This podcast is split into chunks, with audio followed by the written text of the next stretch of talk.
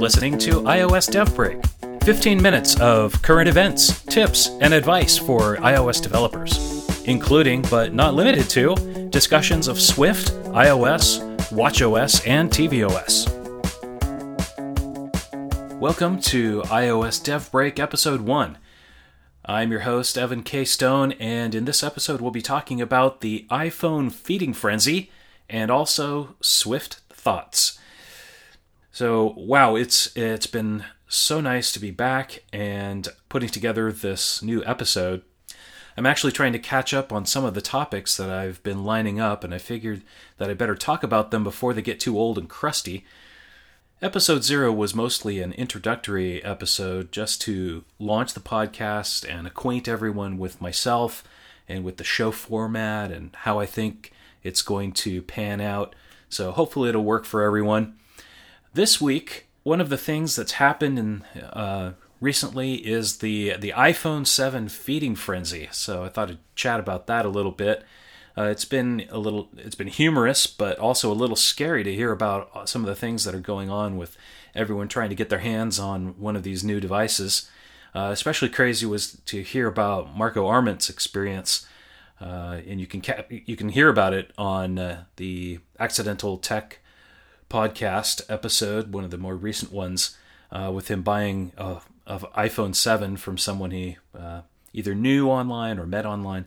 And uh, in between point A from the time that it was shipped and the point that it arrived at his house, the iPhone had disappeared and he just ended up with a an empty box, which is pretty scary. But uh, hopefully you haven't experienced that kind of thing going on in your personal experience trying to acquire an iPhone 7. Um, I, I, honestly can't believe that someone would do that, but I guess it's a testament of the the insanity that goes on during these iPhone launch times, these the launch season. Anyway, so unless you've been living in a remote cabin in the woods, completely isolated from civilization, without electricity or internet, and hadn't heard, Apple has indeed released the latest set of devices with a, a pretty impressive color design, uh, I think, uh, in the iPhone 7 and 7 Plus with their black, the matte black, and then the jet black. Um, of course, many people seem to be having trouble adjusting to the lack of the headphone, uh, the headphone jack. And we'll probably just have to see how that will all play out. Uh, it doesn't personally affect me today since I, I don't have any projects that are going on that would greatly benefit from having one of these devices.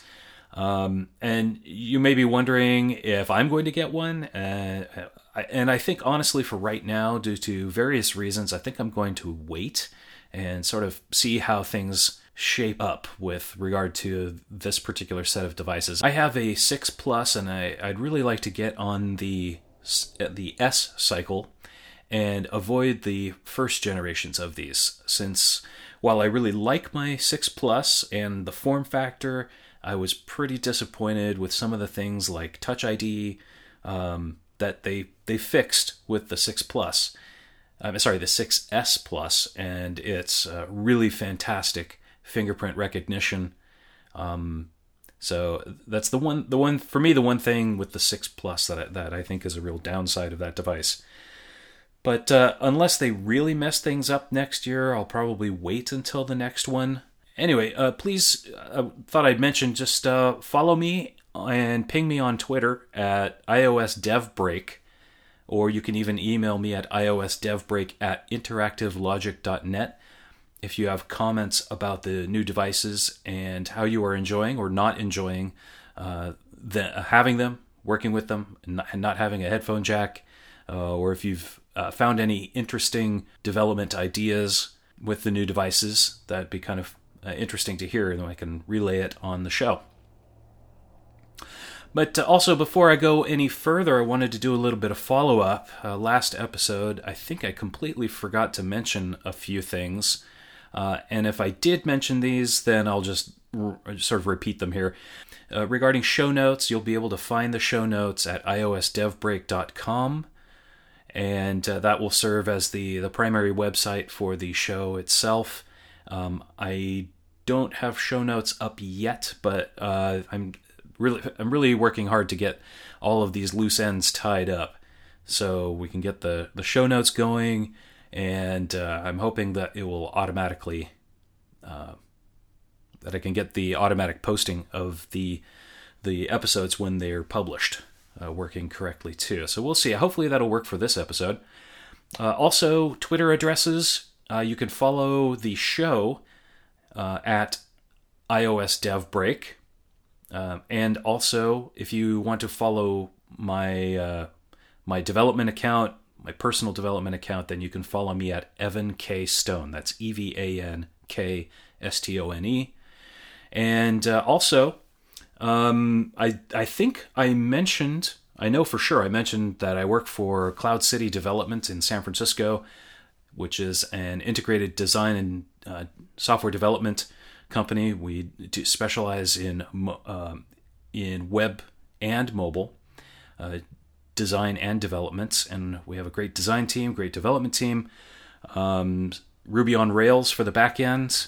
Uh, I'm on the mobile team and I specialize in iOS. So if you'd like to work with me, uh, you can certainly contact Cloud City Development. Uh, you can contact them at cloudcity.io. That's the website, and there's contact information there on how you can follow up with us and if you would like to use us for one of your projects. Okay, now we've got that follow up out of the way, finished with those items. Uh, I thought now would be a good time to do to chat about Swift in a segment that I'm calling Swift Thoughts. And uh, first, this isn't really a new topic. It's actually something that really came out of Swift 2. We will be talking about Swift 3 and some of those uh, kind of subjects that are coming out of that. But um, I just wanted to comment on Swift and some of its awesomeness that I've experienced recently. Uh, maybe you've been wondering if now is the right time to start developing in Swift. Maybe you've been doing Objective C, maybe you've been working in other languages, other platforms. And I thought we could sort of talk about the question, um, that particular question, as well as what's the right way to learn a new language like Swift. And I, th- I think the answer to the first question about whether or not now is the right time to start developing in Swift the answer is a, a clear yes, especially for new projects.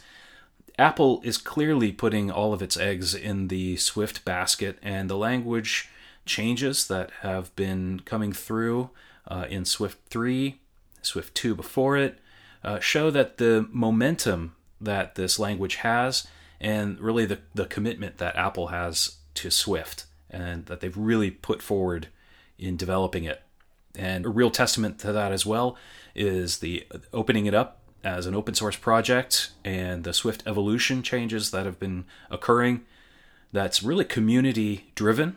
It's astounding, and it really shows that Apple is very committed to this language.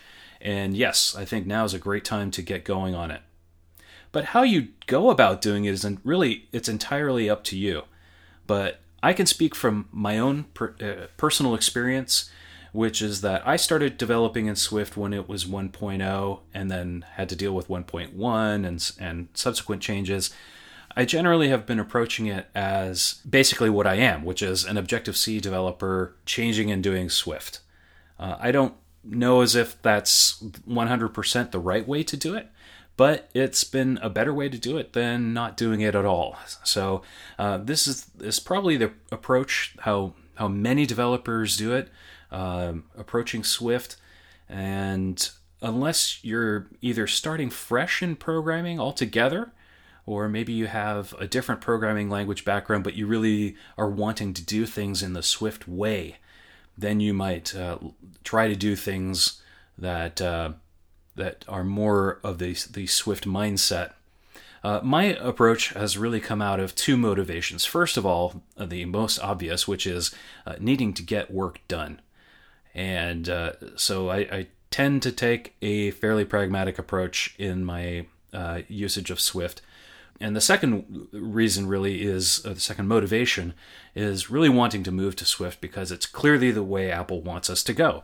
So it really makes sense. There have been a couple of projects uh, over the last uh, two years where I've uh, overtly selected Objective C, but there was a, a, a particular driver for doing that um, mostly with integrating with other libraries and just making it a, a smooth uh, transition.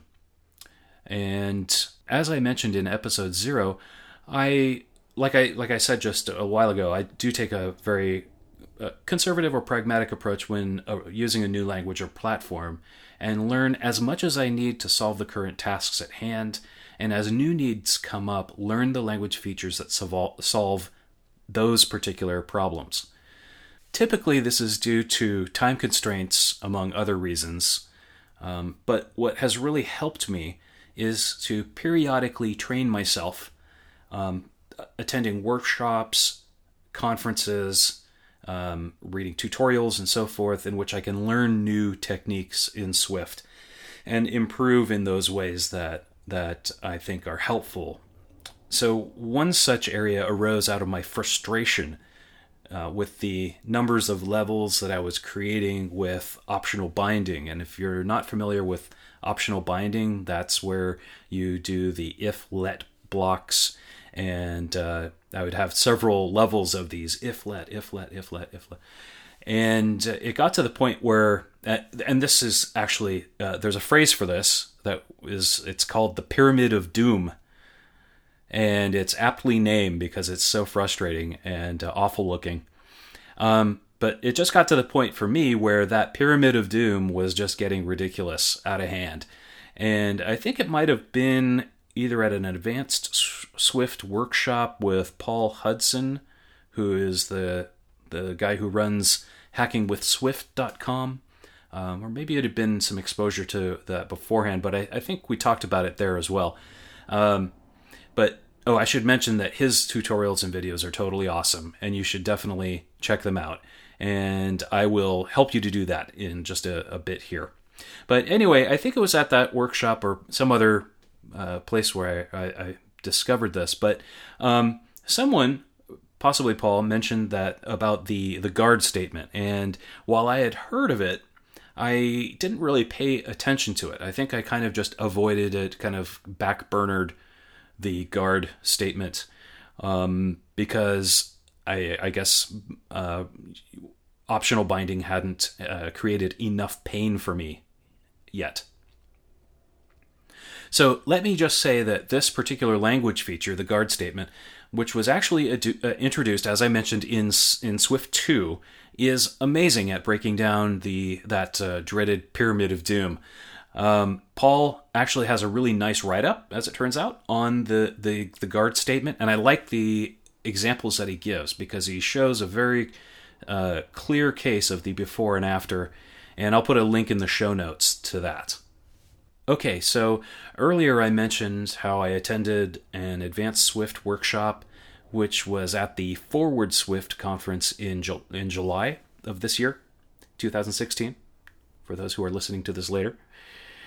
And if you would like to check out more of Paul Hudson's books and courses, and while he, he's not sponsoring this show, he was kind enough, I, I reached out and contacted him, and he was kind enough to give listeners to this this particular episode a 25% discount code to use for purchasing his learning materials. And so this includes his Hacking with Swift book and course, as well as the Pro Swift book, which I highly encourage you to take a look at if you have some experience in Swift. Maybe you have some basic experience using it, but you want to take it to the next level. This is a, a good place to go. Uh, take a look at his Pro Swift book because he covers such topics as uh, protocol oriented programming, functional programming, operator overloading, some of these things that maybe you've kind of heard of, but you've been keeping it at arm's length. But you could can take a, a look at that, and uh, hopefully you'll benefit from from learning about that. Also, he has a new book entitled Practical iOS 10, and so you can learn about how to develop using some of the new features of iOS 10, and uh, actually go through some tutorials on that and uh, uh building out some some applications that take advantage of those. Also, check out his Swift Coding Challenges book, which he actually finished ahead of schedule, which is amazing in the software development world. So, congratulations to Paul Hudson for finishing that. So, if you would like to take advantage of this special offer with the 25% off from Paul's materials, all you have to do is go to iosdevbreak.com and find the show notes for this show, episode 1, and it's entitled iPhone Feeding Frenzy. And then look in the show notes, and you will find links for uh, all of the products that he is offering at the special discount. And each each product has its own special link with a code for iOS Dev Break. So use the ones that's, that are in the show notes. Uh, the important thing to remember also is that these links are only available for about the next week. They will be good until October 10th. So you have from now, the, the point at which the podcast was released, until October 10th to use these. So um, take advantage of it. It's a they're a great offer, great materials, and I hope you enjoy them. And thanks again to Paul Hudson at hackingwithswift.com for providing these materials and the great discount to listeners of iOS Dev Break.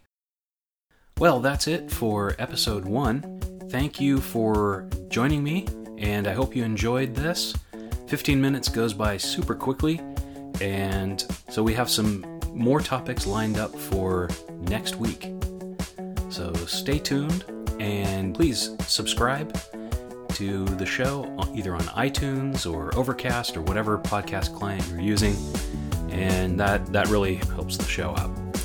So thank you very much, and I look forward to uh, talking to you again. And we'll see you on the flip side on iOS Dev Break.